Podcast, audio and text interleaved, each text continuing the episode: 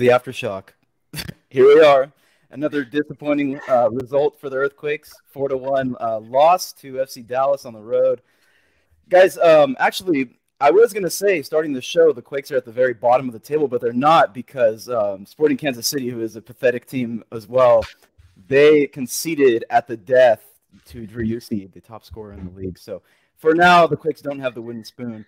Uh, and yet they have 24 points in 25 games. Incredibly disappointing results for the team throughout the season. Alex, are you still optimistic? Do you still think that there's a, a chance for this? I'm interested to hear what you have to say, and Colin, I'm also interested to hear your uh, your thoughts regarding the team, especially with the 538 analysis that you provided last week. Um, Phil, Alex, you up first, big guy. Phil, yeah. I am 100% optimistic that Jeremy Ebobisse can be the top scorer in, in Major League Soccer this season, and I think that should be San Jose's number one priority for the rest of this season. I think he should be on every penalty. I think he should be on every free kick because he reached 14 goals this season. He's he's only trailing uh, the the the top by a few goals, and I think that if you start putting him on those set pieces, he can easily get there. Now about the team, no, I am not optimistic. I think that they probably uh, did watched a little too much uh, Manchester United game tape in in preparation uh, for this one because this was uh, probably the worst San Jose performance that I've seen uh, this season. It was the first time they lost to FC Dallas since 2016, uh, and they were flat. True? It is. It's oh remarkably oh true, Colin. And the records are falling um, one by one. But uh, yeah, they were flat right from the get go, and they played with zero hustle, zero heart, and and that made me concerned about the uh, the state of this locker room because it seemed like they lacked leadership out there. Uh, and it seemed like they lacked heart, and you could started to see some of the frustration uh, on the field, and, and it's not sustainable uh, for the Quakes to keep losing. This is their sixth match without a win. It's not sustainable uh, for this team to keep losing, uh, and because the players are going to want more. They're they're not stupid. That's what I said on last week's show. They know they should be doing better than this. Um, well, uh, the chat. I know you guys feed on conflict, so I'll just I'll just contradict what Alex said. No, not about the overall performance, which is dead right. Um, I actually do think they can sustain losing and should sustain more losing. And what I mean by that, I think Alex knows what I, I where I'm going with this, or at least he'll follow in a second. Is the thing that's eh, look, longtime followers of the show remember that as soon as Almeyda was let go, they had three points from t- their first 21 available, and I said this season is a write off. And what I and it should be a write off. Aim for the wooden spoon, play the kids, develop, look for next year then a couple weeks ago, I said the 538 percentage about the getting into the playoffs is about four percent. It's a write off. It's time. Then it crowded down to two uh, or three, then to two, and I'm sure it's going to be one or or you know under one at this point. Um, it's time to to lose this season to write it off. Um, unfortunately, uh, in the race for the wooden spoon, you have SKC is, is a good step behind them. Technically, DC United also has fewer points, although they've played fewer games, and I think they have less reason to lose uh, than the other ones. And you have an expansion team coming in next year, so it's very possible the Quakes end up with the fourth pick in the in the draft. Which, by the way, is not just the fourth pick in the super draft for the college kids. It's actually also the fourth pick in the allocation draft. It's also the fourth pick uh, in the allocation order, etc. So you know, they're not necessarily going to get number one, but that's one thing to aspire for. The other thing to aspire for is, as the way I described it the other day, is, you know, they need to tell Alex Covelo it's not his job, and then tell him that his job is to prepare the team for 2023, uh, and that means more playing of the kids, less playing of people who will not be around. Um, you know, Eric Remedi and Judson both have their, I believe this is their option year, uh, and therefore uh, next season they're not under contract let they're him gone. go. You know, Colin, right, they're gone. Judson exactly. was was playing like like a man who who knows he's out the door. He For was sure. was absolutely awful. Today. But I'm, but I'm just saying, like, back. if it's more about it's a contractual situation. If he was under contract for 2023, that's one thing. But the fact that they're both out of contract at the end of the year, or at least the team can separate at the end of the year, that means you know you're allowed to make that separation. So, but Covelo is not going to do that if you're telling him to win games today. He's going to you know play whoever his most experienced, trusted hands are. Um, and by the way, play the kids isn't universally always, you know, it's not just as easy as they play the youngest person on your roster. Game time actually can be damaging for the development of a player for various reasons. It can hurt their confidence, or it can do the opposite. You know, it can be like Cade Cowell last year got gassed up by an MLS All Star appearance, and that clearly, you know, was not good for his overall development either. Um, so you do have to trust the coach to know what's right for a player's development, but you do have to tell Covelo it's not going to be your job your job is to develop the guys we have on the roster. So yeah, we need to sustain more losing. I think that in some ways this team appears to have held on too long to the false hope that this season could amount to anything. So Colin, Colin, what would you have rather five one, six one, seven one? Where where does it stop? Where is enough losing for you tonight? Uh, no, absolutely. If if if Niko Tsakiris had started the game, you know, uh, and Ousseyni Bouda had played 30 minutes and it was 5 1 versus 4 1, yeah, I'll take that every day of the week. Yeah, zero points is zero points, Alex. That's kind of where I'm at. You know, the, the thing that's really disappointing though is that you're seeing the same you're seeing the same mistakes over and over again. You're seeing the same disappointing tactics from the team over and over again. I mean, that first goal that was allowed at the very beginning of the match, like if you go back and watch that, it took 5 seconds from the moment the shortest person on the field won the ball off the JT Marcinkowski distribution to the moment that they put the ball into the back of the net. And that is just going to show once again that the Quakes are so vulnerable in those those uh, situations, right? They're very so, good at possessing you correct the ball. wrong? It was Tommy Thompson he won that aerial duel with, right? What's that? It was Tommy Thompson he won that aerial duel off of, right? It was, yeah. It was. So not to I mean, draw too fine of a line under it. Yeah. Enough said. True. And yet it happened and so you know it, there's that. But regardless, they score five seconds off the you know off the turnover. Um, Quakes had going into the the end of the first half over sixty percent possession of the ball. I mean, once again, it's the Quakes holding onto the ball. The other teams are just sitting back and waiting for their moment. They're winning possession and scoring, and we saw that happen multiple times here. And you know what? Actually, Dallas was able to find other creative ways to score on the Quakes, but that's really what it was for them. And another thing for the Quakes too is opportunities on set pieces being really the only dimension other than like you know shots from way outside the box from Paul Marie and an absolute golazo tonight from Jeremy Ebobisse.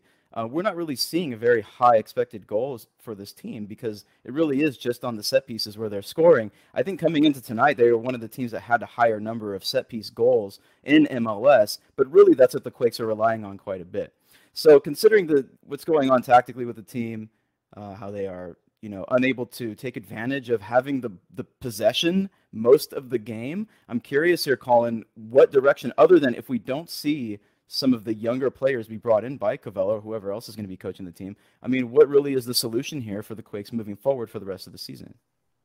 Uh, the, the the idea of systems and tactics is, I think, an interesting place to dwell. And as I always say, I'm not a tactical guy. To the extent that I style myself an expert at all, it's just on the on the rosters and salary stuff. Uh, but there isn't actually an intersection point here, which is you, you really do the, the the front office and the general manager really do have to be aligned with the coach and vice versa, and they have to be rowing in the same direction. So if you have a coach who plays a particular way, um, you have to buy players that fit that particular system.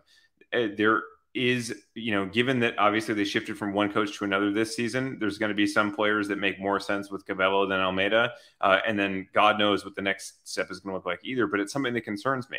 Um, you know, Benji Kikanovic is is awesome. And tonight we saw when he was in the box, you're like, oh man, like I would love to see him get more time as a true number nine.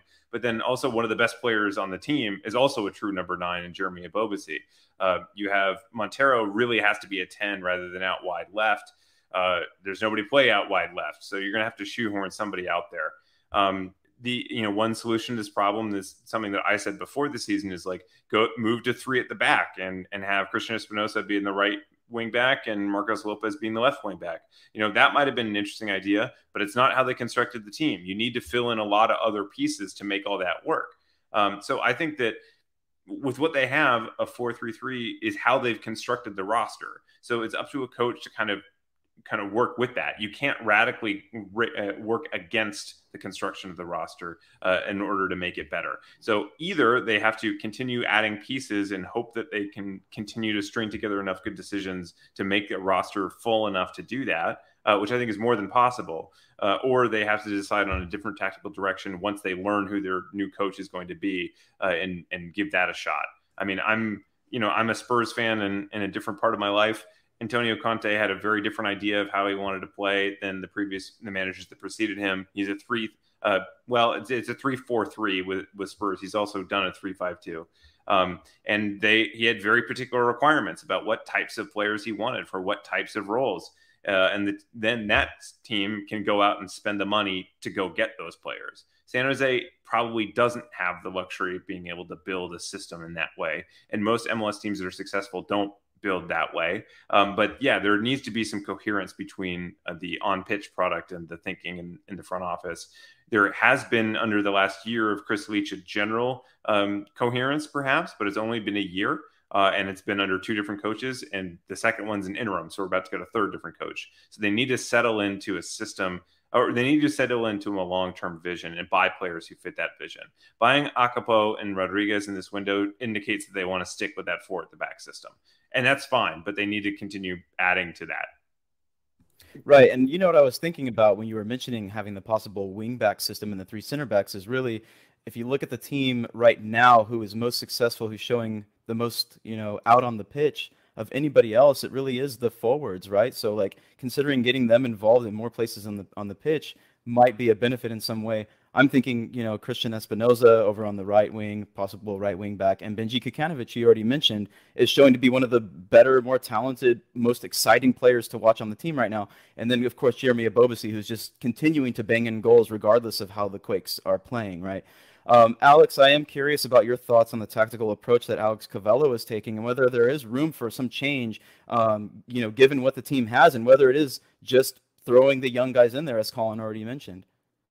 I, I don't think tactically it, it even matters how San Jose sets up at this point because they're going to ship three or four goals either way. When you have a back line with Tommy Thompson, Nathan, Tanner Beeson, and, and Paul Marie, I mean, you can get a Quakes bingo card at this point. Nathan's going to make a, a, a, rash challenge and get caught out. Tommy Thompson's going to get smoked on the right wing. Uh, the Quakes don't have the personnel to be able to to compete uh, in, in, the defense, uh, and you know that that might change when when Rodriguez uh, is available. Uh, when when he his visa processes. First of all, both uh, Akapo and, and, and Rodriguez are still waiting for their visas to clear, so they're not available yet.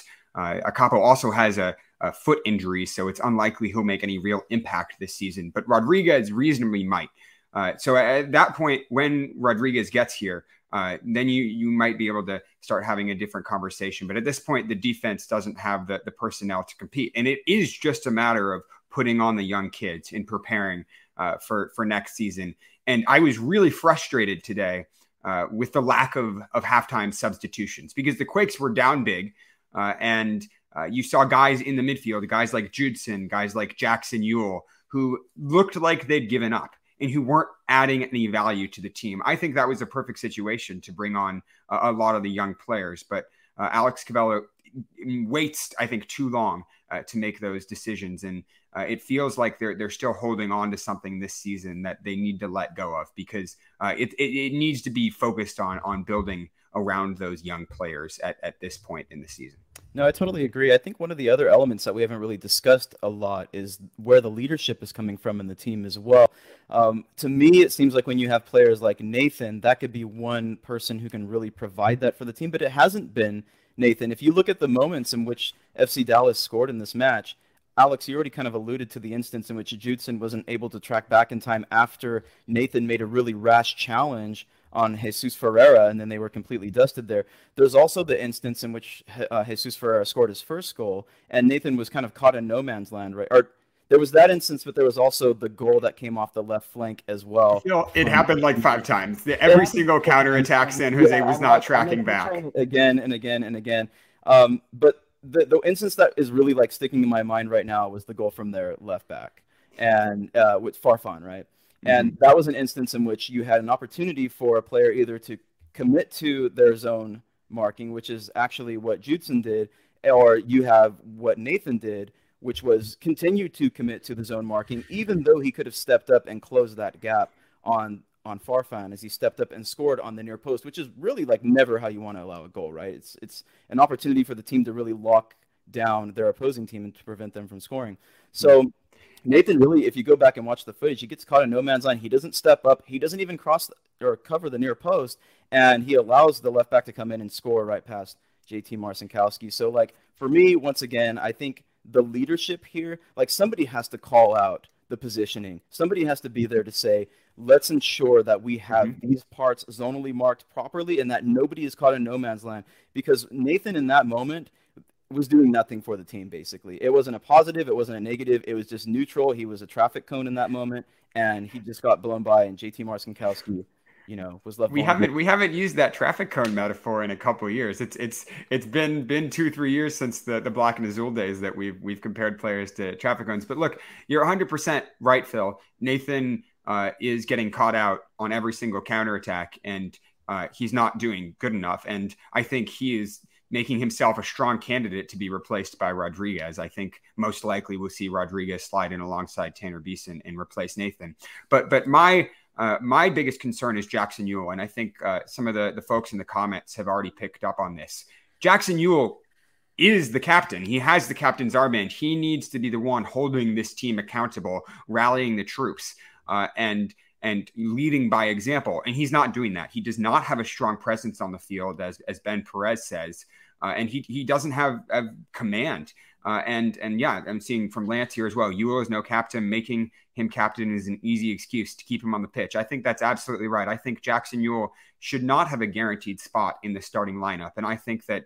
Uh, Alex Covelo should seriously consider starting Niko Tsakiris because Niko Tsakiris, if he has one thing, he has hustle he has hustle and he's willing to, to get after players and to press and to work hard. And I respect that. And, and I don't think Jackson Yueill is, doing that on the field right now. Uh, and, and that's a problem because, as you say, Phil, this team is lacking leadership. Jeremy Ebobisse really looks like the only guy who cares and he leads by example but he's not going to be a guy who's yelling at people who, who's uh, who's shouting them down and, and, and, telling them off when they're not working hard enough he's not going to be that kind of chris wondolowski type leader that's who the Quakes need right now, and and they don't have it on the field. And and what's concerning to me is that this creates a situation in which this locker room just falls apart. When you have players who very clearly aren't putting enough work and aren't trying, guys like Judson who are kind of mailing it in because they're on their way out.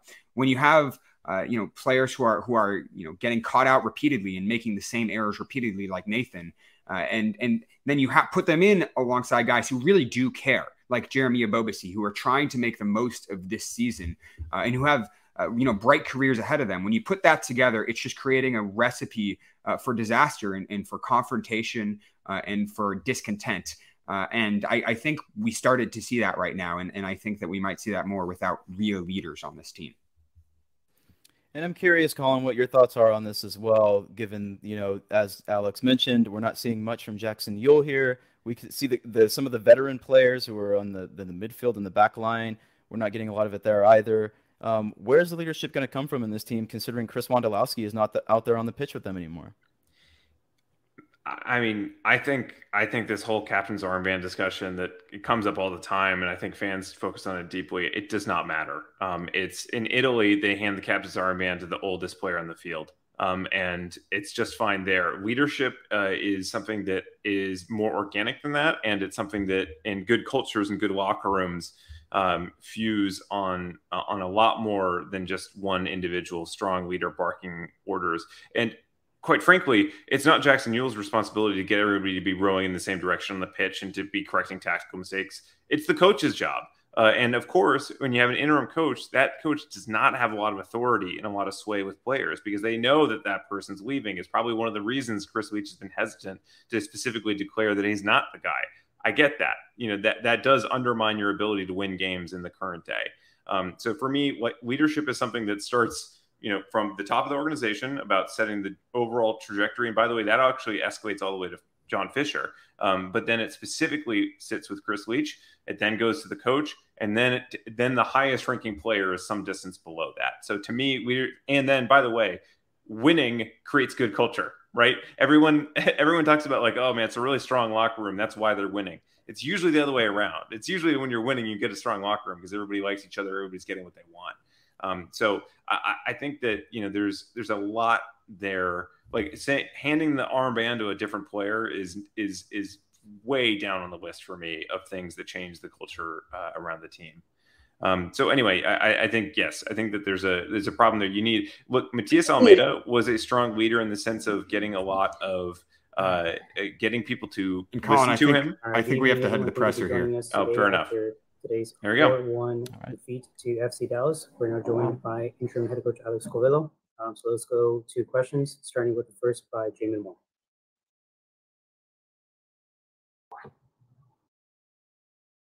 Unmuted.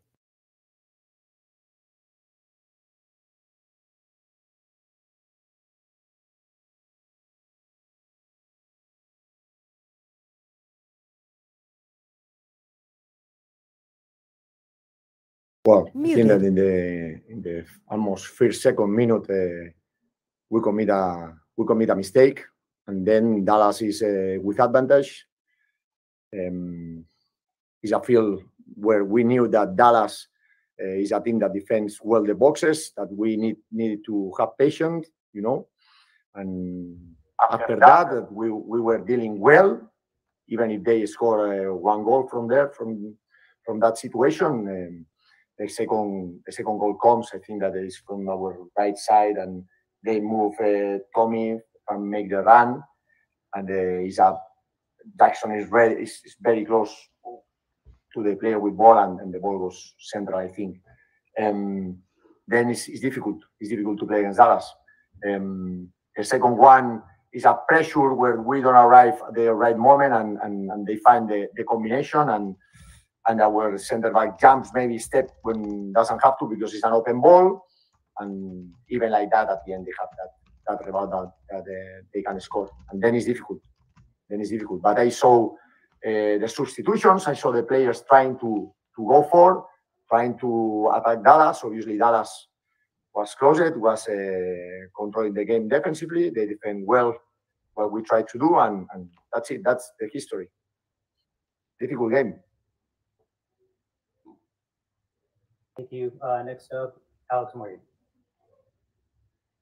Hi, Alex. Thank you for joining us tonight.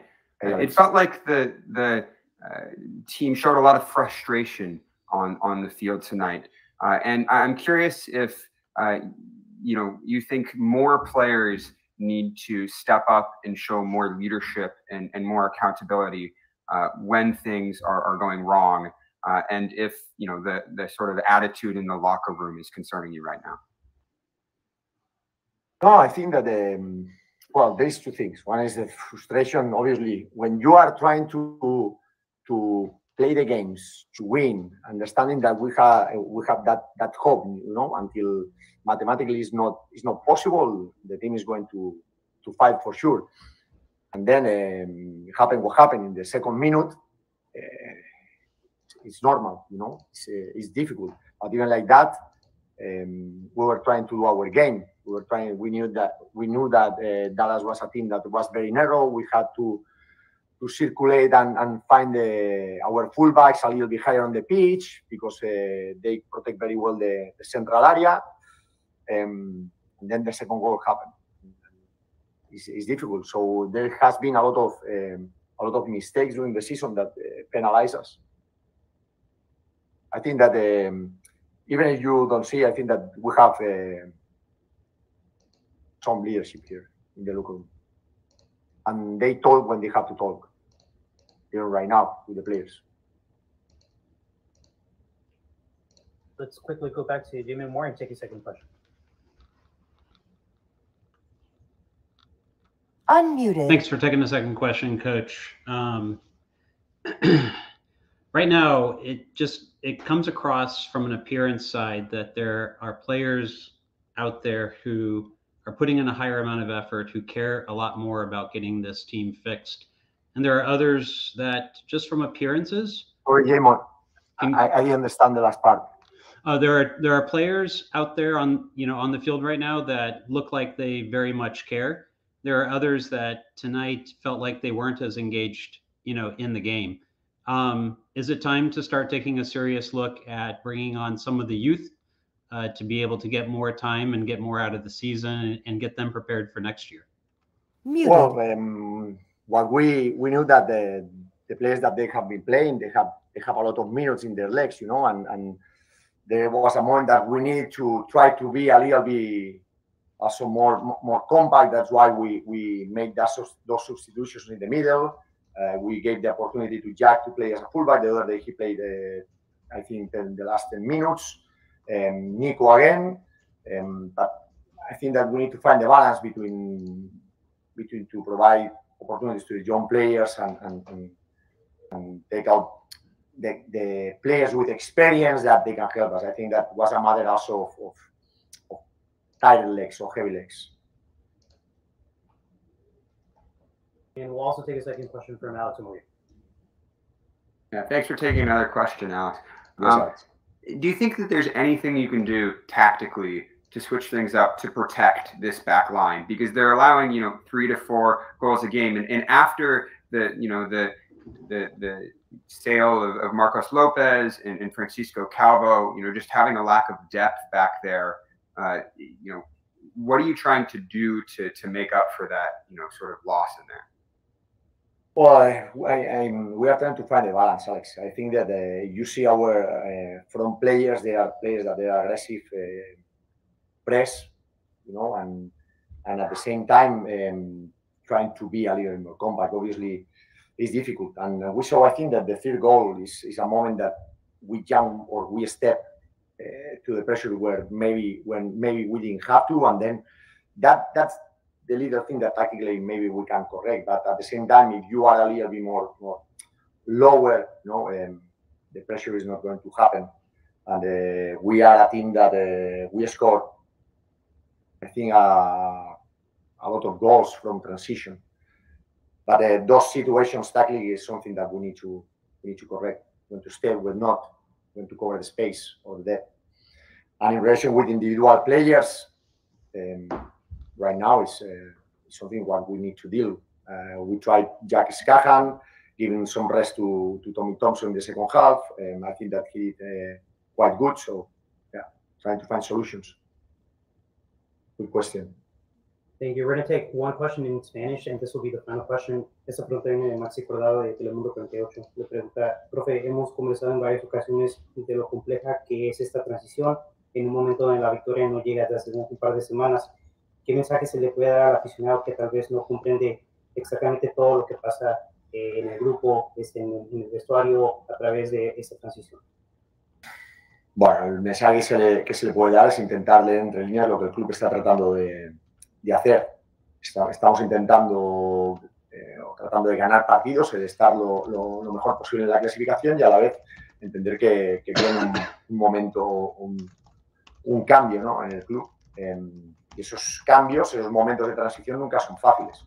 Creo que, con las salidas y lo que tenemos ahora, los chicos están dando todo lo que pueden y eh, estoy seguro que podemos ganar más de uno, de dos o de tres partidos de aquí a final de temporada. Perfect. Thank you, Alex, for your time. Thank you, everyone, for your questions. We'll bring a player shortly. Wow. Jamin, welcome to the show. Uh, Impressive questions. I'm, I'm going back to producing. It's the only way I can be heard in these press conferences. You. Well, I'm glad you were able to pop in. Hey, uh, some really great questions, you guys. I, I, I really appreciated Alex, the one you asked at the end about what tactical changes are are possible given what's what the team already has defensively. Uh, one thing that I didn't mention that I, I wanted to mention at the beginning of the show is the Earthquakes have conceded more goals than any other team in MLS right now. They've conceded 53 goals, which is that's a lot.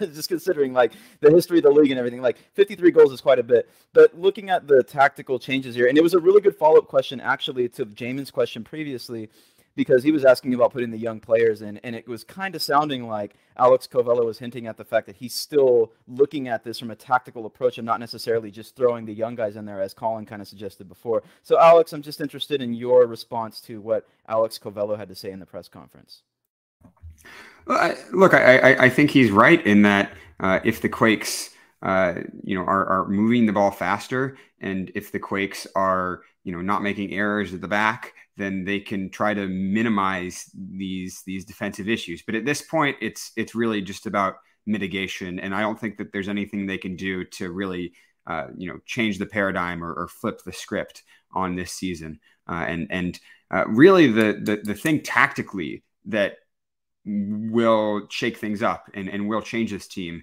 uh, is is a new coach. I mean, uh, I, I, don't think that the Quakes can really uh, prepare, uh, you know, and, and rebuild. Right, thank you all for waiting. We are now joined by midfielder Jack Skahan. Um, so let's go ahead and begin with a question from Alex Morgan. Hi, Jack. Uh, thank, thank you for joining us tonight. It's it's good to talk to you. Uh, what is the mood right now like in the locker room? Uh, I, it seemed like some of the guys were frustrated on the field, uh, and I, am curious if that you know causes any tension. Uh, obviously, it's it's tough to handle after a loss, but uh, you know what the mood is and, and how players are, are responding to this loss and taking accountability. Um, yeah, it's obviously a frustrated locker room. Um, you know, everyone on this team has played for a long time, has won a lot of games, and has lost a lot of games, um, and knows um, the good and the bad that they did in the game tonight. Um, so obviously, people are frustrated, but to be honest, what really goes on in the locker room will, will stay in the locker room. Thank you. Uh, next up, Jamie Moore. Unmuted. Hey, Jack. Thanks for taking time. Good to talk to you again. Uh, you know, you've been a part of, you know, many successful teams in the past, your college career, and I'm sure in your your club soccer as well, leading up to this. You know, what do you think is is the difference in a locker room that has a winning culture compared to where this team is at right now? What would need to change for this team to really adopt a winning culture into the into its organization? Thank you. Muted. I don't know the answer to that. I don't have any experience on a, a winning team or a winning uh, of a top top team in this league. So I don't really know in this league what that takes. I do know my experience um, in a league that isn't college. I mean, isn't professional. That um, culture has to be ingrained in every single person. Um, a culture of winning and habits of winning, um, and that's a that's a daily thing. And to be honest with you, this team has a lot of it. Um, has a lot of really good habits. Um, yeah. Uh, we can go ahead and take a second. Uh, going back to Alex Morgan. Hey, Jack. Thanks for taking another question here. Uh, you know, can you talk about uh, you know in the midfield uh, and and when you're getting subbed on, uh, especially stepping in at, at right back, uh, what you're what you're looking to add, uh, and and at that stage in the game, what the directions are from from Alex Covelo. Yeah, so at right back, um, it's to attack, obviously defend. Um, a lot of defending is running, but to attack um, on the outside and to move into the inside and to combine in the middle. Um, and we were losing when I went in, so the directions were to attack and try to help the team score as many goals as possible. And we'll wrap up with one more question from Jimmy Moore. Unmuted. Hey, Jack. So at this point in the season, I mean, the team is very close to being mathematically eliminated from the playoffs. I mean, I think a lot of us would like to see some of the players like yourself getting a lot more time out there. Like at this point, you know, how how is how is the group that is you know not starting in the games? How are you guys keeping yourself kind of focused for these opportunities and do you think that that group should be getting more opportunities right now, uh, given you know where where the team is in relation to playoffs? Thank you. Uh, yeah, so that group is really young. Um, it has a a lot of intensity and a lot of competitive fire um, every single day in practice, and we, we we get along really well. We're a good group. Um, of course, we want to play every game, but realistically, that's just not um, that's just not what it, the solution has been. Um, and if I think that we should be playing, I mean, I don't know. I mean, I don't think that you could throw like a like a group of us out there. I think no. Um, I think you know we have to do what the coach says. I think the coach makes those decisions for a reason, and he sees practices. Um, from a different view than we do. Like when we're on the field, of course, we're going to think that we should play every game, but it's not always the reality. But uh, for sure, this group will will keep fighting and we'll fight to the last game, even if we're out of it. That group will fight. A bunch of uh, competitive guys. All right, thanks, Jack, for your time. Thank you for your questions.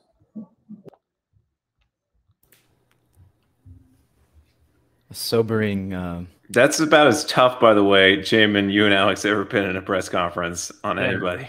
Let, let, let me let me tell you why.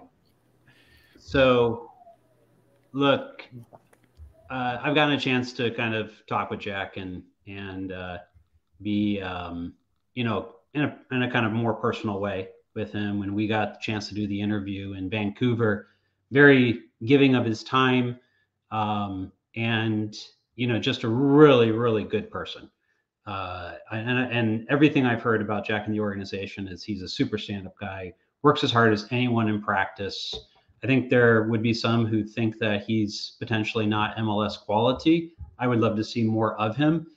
I thought that maybe he could potentially give us some insight, you know, into the locker room in a, in a different way than a starter, uh, you know, which is why I asked that. And I think at this point, asking Covelo that type of question, you know, he's an interim on his way out. Let's all be honest, right? So, you know, to put that kind of question to Covelo, like, you know, what's what's the culture like? I don't think you're going to get an answer. I actually want to hear that from a player and someone who's fighting for their spot and his observation of the leadership, you know, in the club. Because, you know, I, you know, I mentioned it mentioned it to you guys in the in the private chat here. You know, in my job and what I do on a day-to-day basis, you know, my job is to ascertain what the culture of an organization is. And here's the thing I never do. I don't ask the leaders that question. I go to the people who do the work because that's where the culture is made is to how they're feeling. Couldn't care less what an executive tells me. I don't go ask the SVP of the organization or any of his VPs. They don't they're not going to give me a straight answer and they're going to usually deflect and cover up and they're only going to give you their perspective and of course they always think it's great. So it's only when you ask the questions of the real people doing the grunt work uh, in this case, someone like a Jack Skahan putting in the work every day, that you really get a more honest answer. So that's why I did it, and it's not to pick on Jack because Jack can Jack can take care of himself.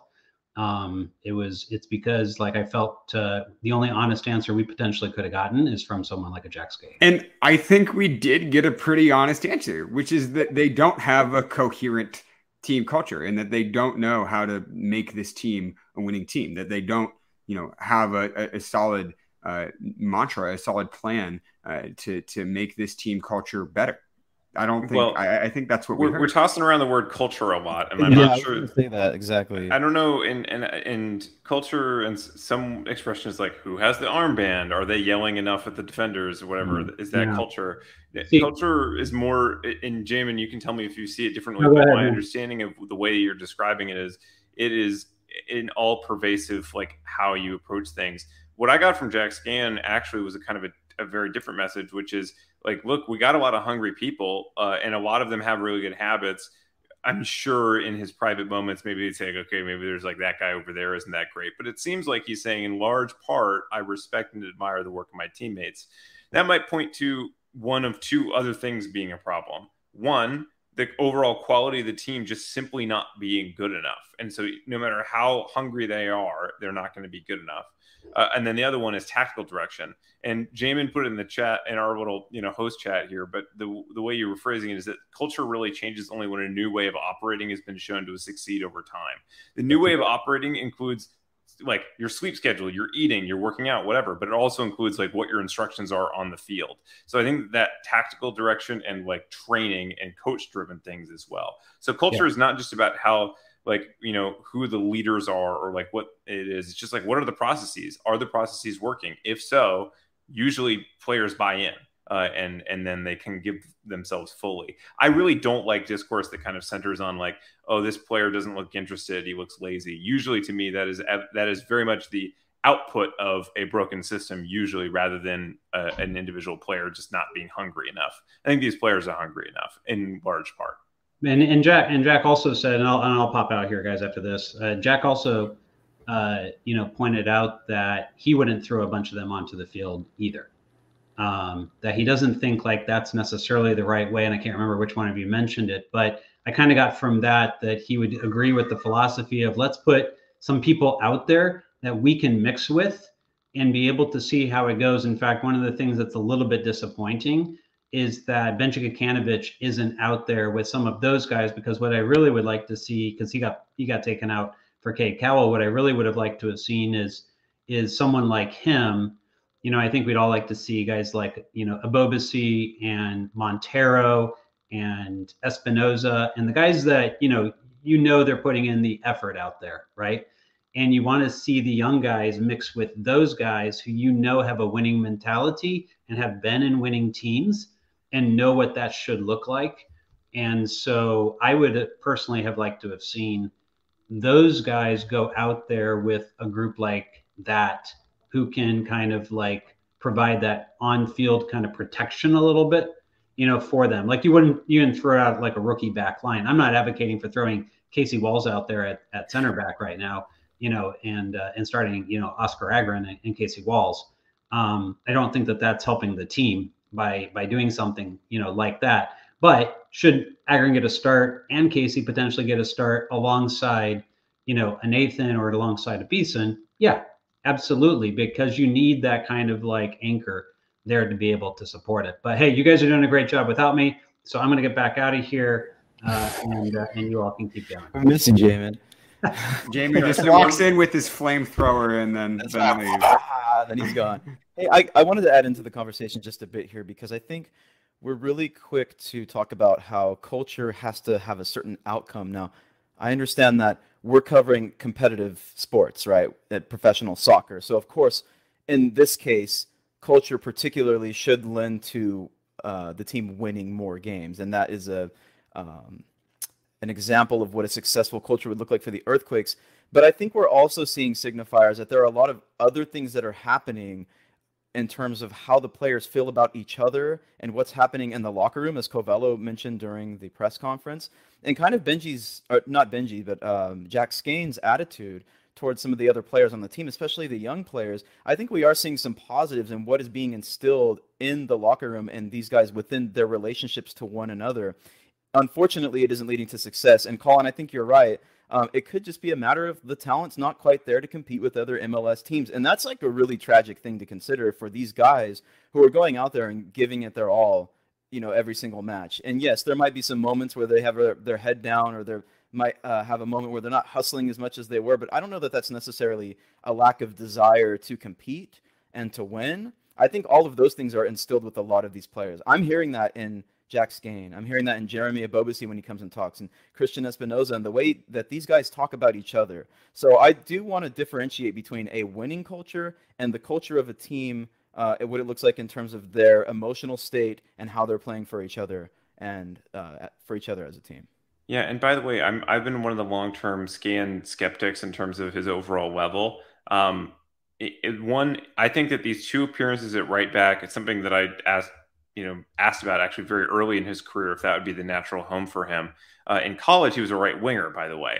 Um, so this is he's actually got a lot more game time out there um, than uh, on the in, in, a wide position than he does in an essential position. Um, the, and actually, he kind of looks pretty good. Uh, to me, he looks better than Tommy Thompson at that position already. That doesn't necessarily mean that he is like the long term solution for it, but you know, keep people need to remember that especially in a salary capped league, you need to choose which positions to invest lots of money in and which ones not to.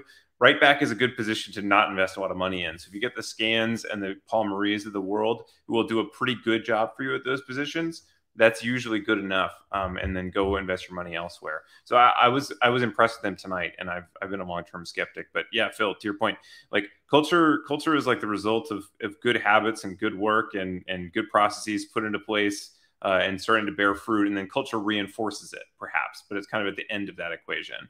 Um, and one part of the issues here might be a lack of talent. The other part might be a lack of uh, of direction, you know, tactically and otherwise. I, you know, yeah, I, I think it's both. I think it's it's also the latter because we know there are guys that have good habits. This is, I mean, something you said a few minutes ago, Colin. We know there are guys uh, who are putting in the work who are more than capable of being part of, of winning teams. Jeremy Ebobisse is the perfect example. Tonight, just want to highlight, put a pin in this.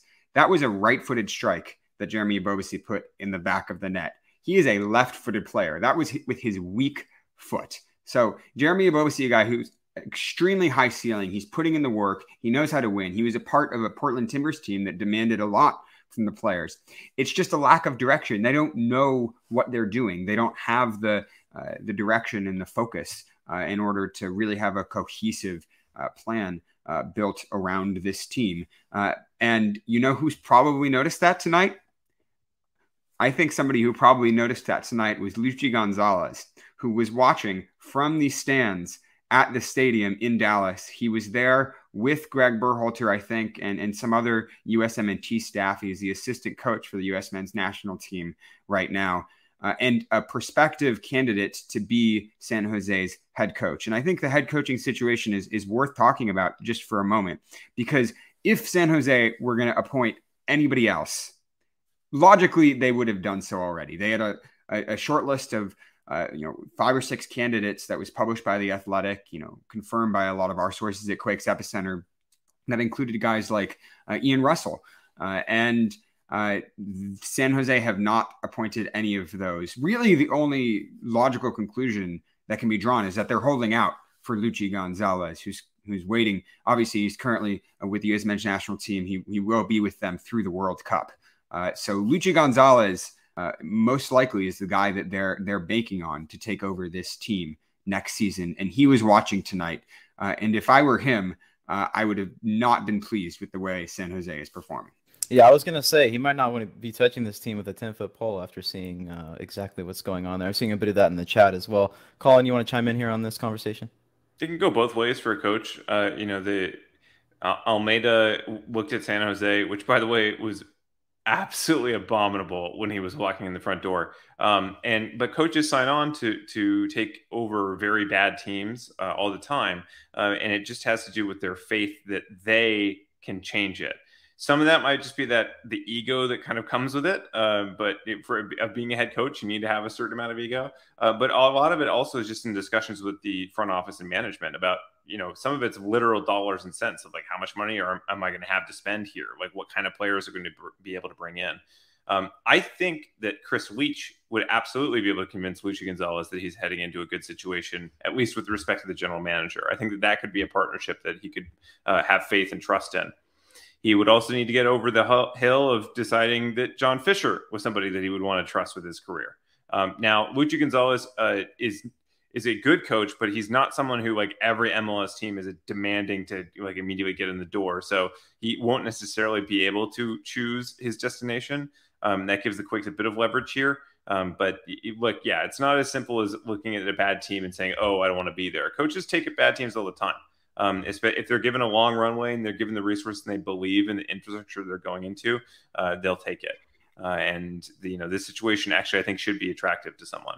My my main concern here, Colin, though, is is that if the U.S. men's national team goes to the World Cup and makes a really deep run in this World Cup, which fingers crossed we all hope they do, then Luchi Gonzalez could actually be a, a, a, have a really hot hand and be a really hot candidate and and and be on a lot of shortlists for for other major league soccer teams and even teams abroad. In which case, if the Quakes don't have a firm agreement with him in place, Chris Leitch really could be left in the lurch. Yeah, so that's what I, makes me worried.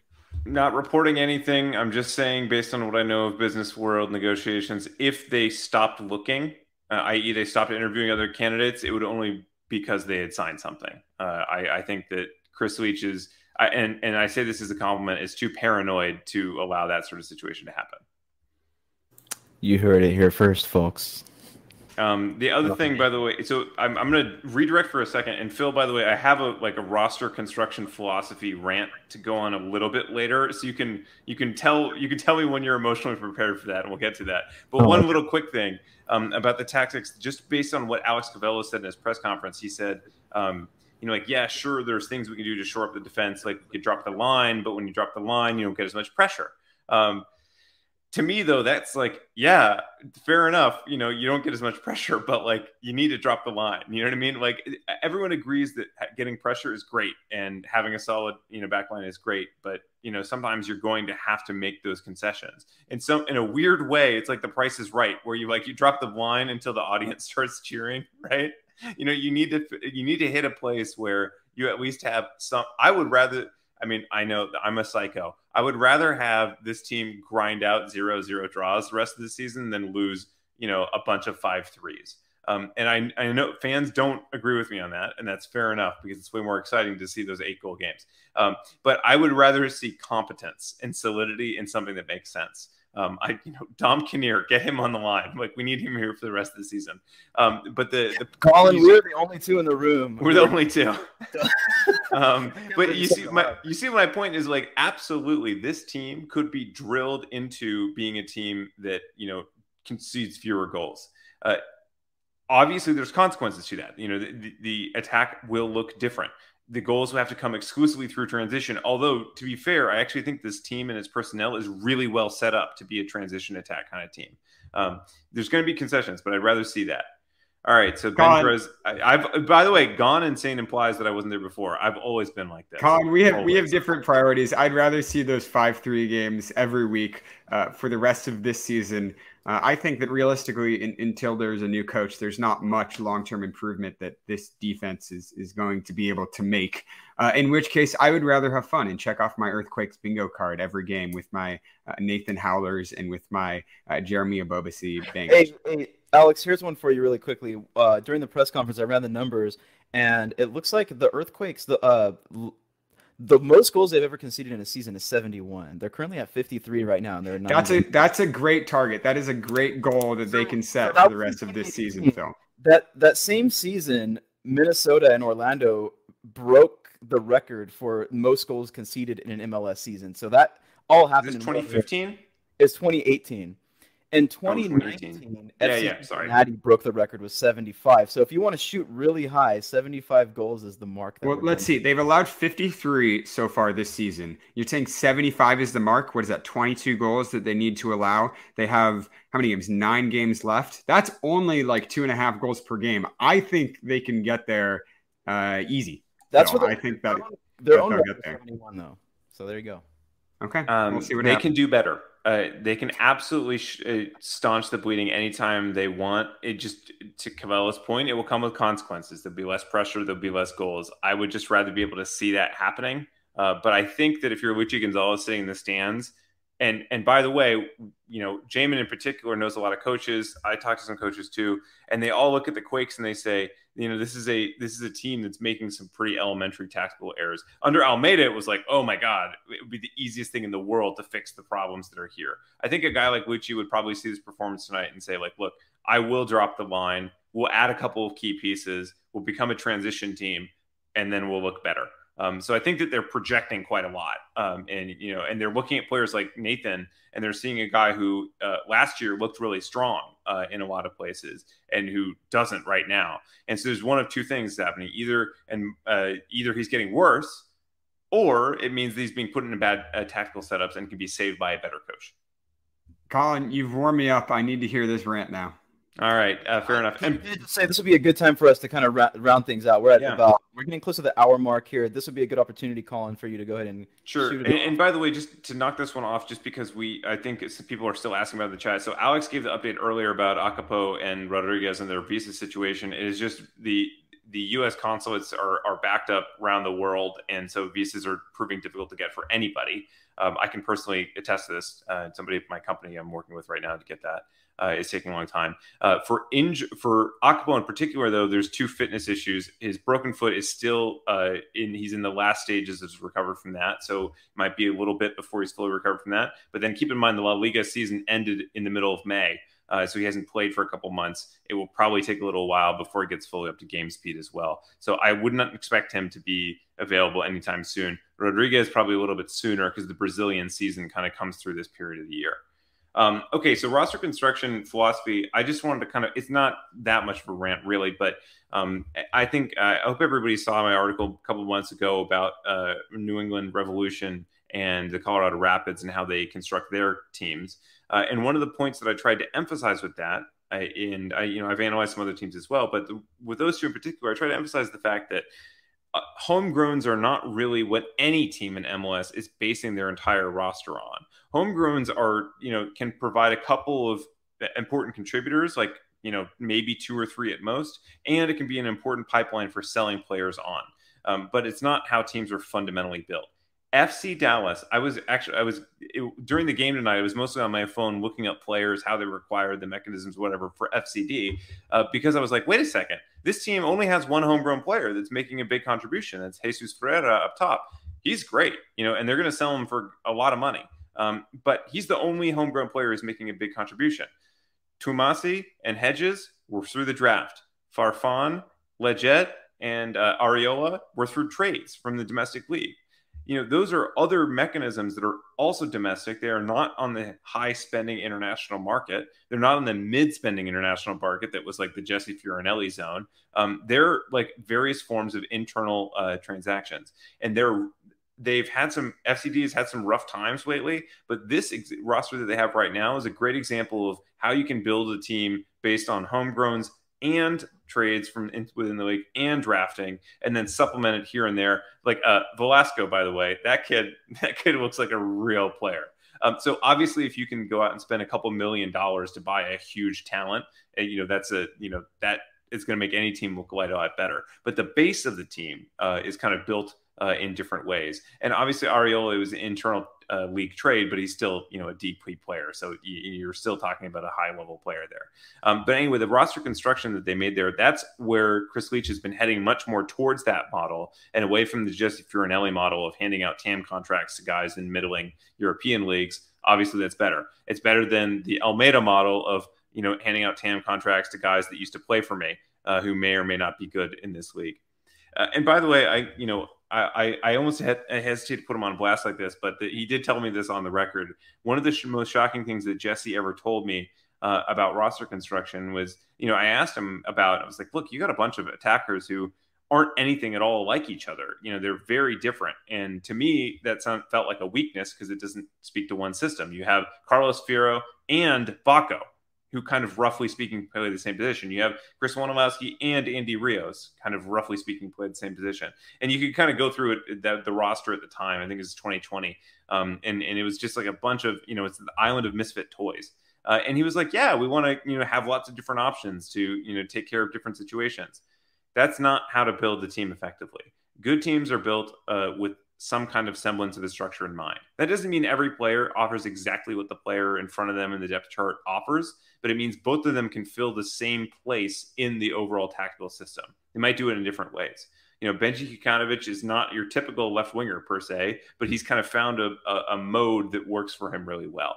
So anyway, those were two things that I was kind of thinking about in terms of roster construction uh, today. Is Chris Leitch is absolutely moving the team more towards a model of you know, relying on mechanisms beyond just the middle range of the international transfer market, which can be very hit or miss, doing more intra league transactions, a couple of homegrowns. There's definitely some draftees that are important players to the Quakes. You know, that's good in general. It generally is a higher value.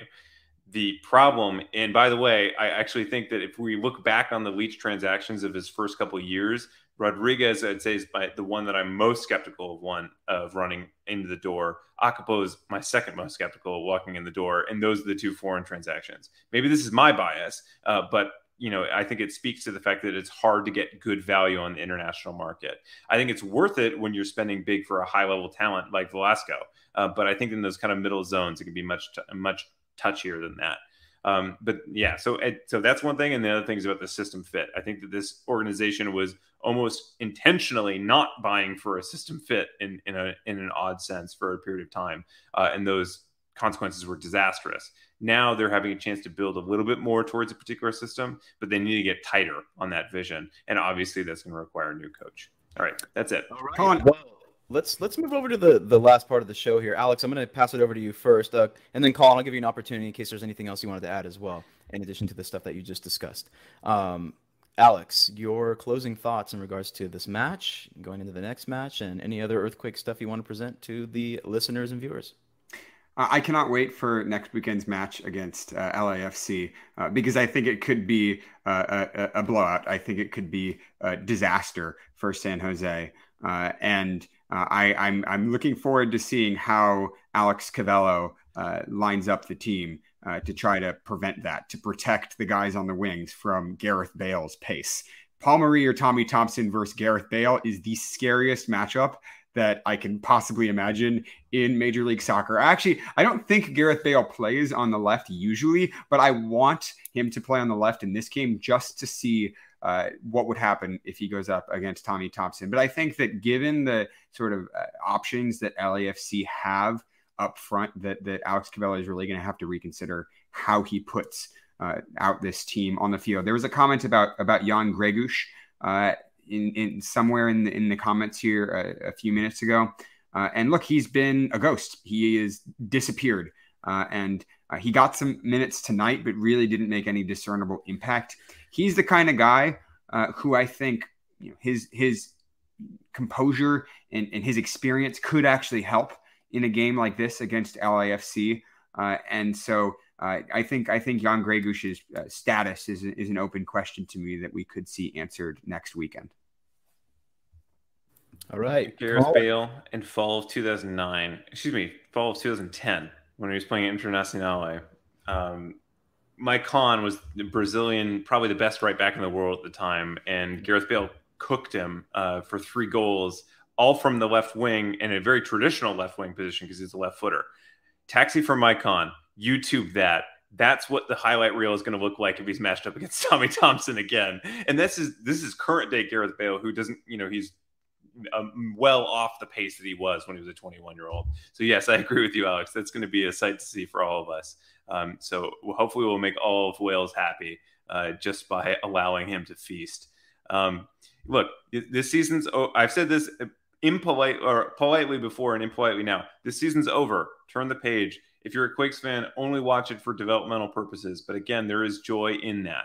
Um, I hope that the the club is more direct about that uh, with its own coaching staff, and I think it's hope that it's more direct about that with its fan base because I quite frankly think that its fans will be more accepting of that um, than continued failure without the clear vision of turning the page. Other sports do it. Other fan bases put up with at least temporary pain uh, in the service of a longer term good. Uh, please, please do that. I would also say to John Fisher, look, even if we were planning for 2023 having two signings one was uh, a free transfer another one which is a loan of guys who are i think decent but not necessarily difference making is not the way to do that uh, having an aggressive clear out you know is needs a lot more funding um, to have the right turnover that you need so you're not going to be able to do a, a major revolution in the team on a shoestring budget um, this this transfer window I, have said this before. The front office has made a lot of good decisions in the micro. You know, I like a lot of the individual transactions they're doing, but if you zoom out and you look at the macro picture, they just still don't have the resources to compete to do their job. So uh, I think that put the right coach in place. You have to really back that coach. And by the way, you might not get that the right coach if you're not going to back that coach. Uh, and and that's what's actually going to put you in place for 2023.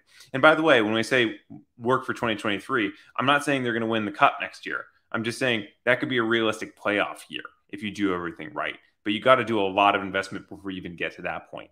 Um, and I think that therefore, in some ways, setting a better, uh, doing a more coherent reality check is really important. And doing some really painful losing over the summer, like they have been lately, could serve as that reality check for John Fisher about just how far away this team is and how much it needs. And that's not to say that it doesn't have good pieces. It actually does. I think there's a lot of good pieces that you would want to keep on this team, uh, but it should show how much farther you have to go in the areas where it is deficient.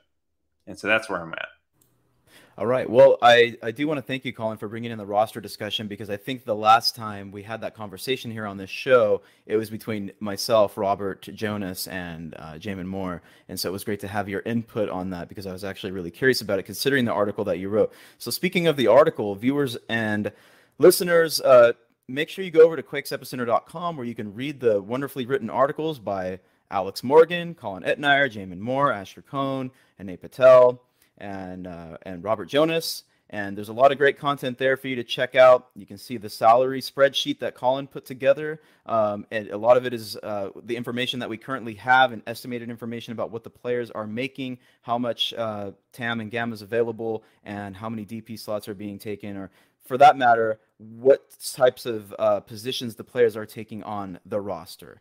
So, Bill, can I also highlight that it also includes expiration dates of contracts such that we know them? And because I know that there's some people in the chat who are like, oh, what are the Transfermarkt expiration dates? Those are not the real ones. Go to the spreadsheet. There you go. There you go. That's a great point. So don't trust Transfermarkt. Check out Colin Etnire's spreadsheet on quakesepicenter.com. Also find us on social media. We're on Instagram and Twitter at Quakes Epicenter. And I had to also shout out before we leave the Patreon. There is, for those of you who are willing to contribute $2 a month. You can get early access to our articles on quakesepicenter.com. There you see it at the bottom of the screen. If you're willing to contribute just a bit more, you will also get access to some of the uh, evaluative materials for for the players, like we're talking about video material, then playing for other teams, some of the scouting reports. You can see that for $5 a month, and you will get access to the Quakes Epicenter Patreon Slack, where you can chat with some of our most dedicated members of the Quakes uh, and, Epicenter family. Yeah, go for it, Alex. So I believe we are almost at 100 members in the Quakes Epicenter Patreon Slack. So if we get a couple more signups in the next few days, we could cross that threshold uh, and, and hopefully have a little party in there in the in the Patreon Slack. Yeah, so we'd love to have you join us. It's a lot of fun. Uh, last thing, make sure you take a moment to like this um, video. I don't know what you call it, YouTube thing, video, live feed. Make sure you like it. Make sure you subscribe to our channel and set up your notifications so that after every match, you can see exactly where you can find us on YouTube so you can follow along with us as we go through the press conference and you can hear all of our analysis of the match. I just want to thank everybody for joining tonight. It's been a lot of fun, regardless of the results, and we will see you soon after the next Quakes match. Have a good night.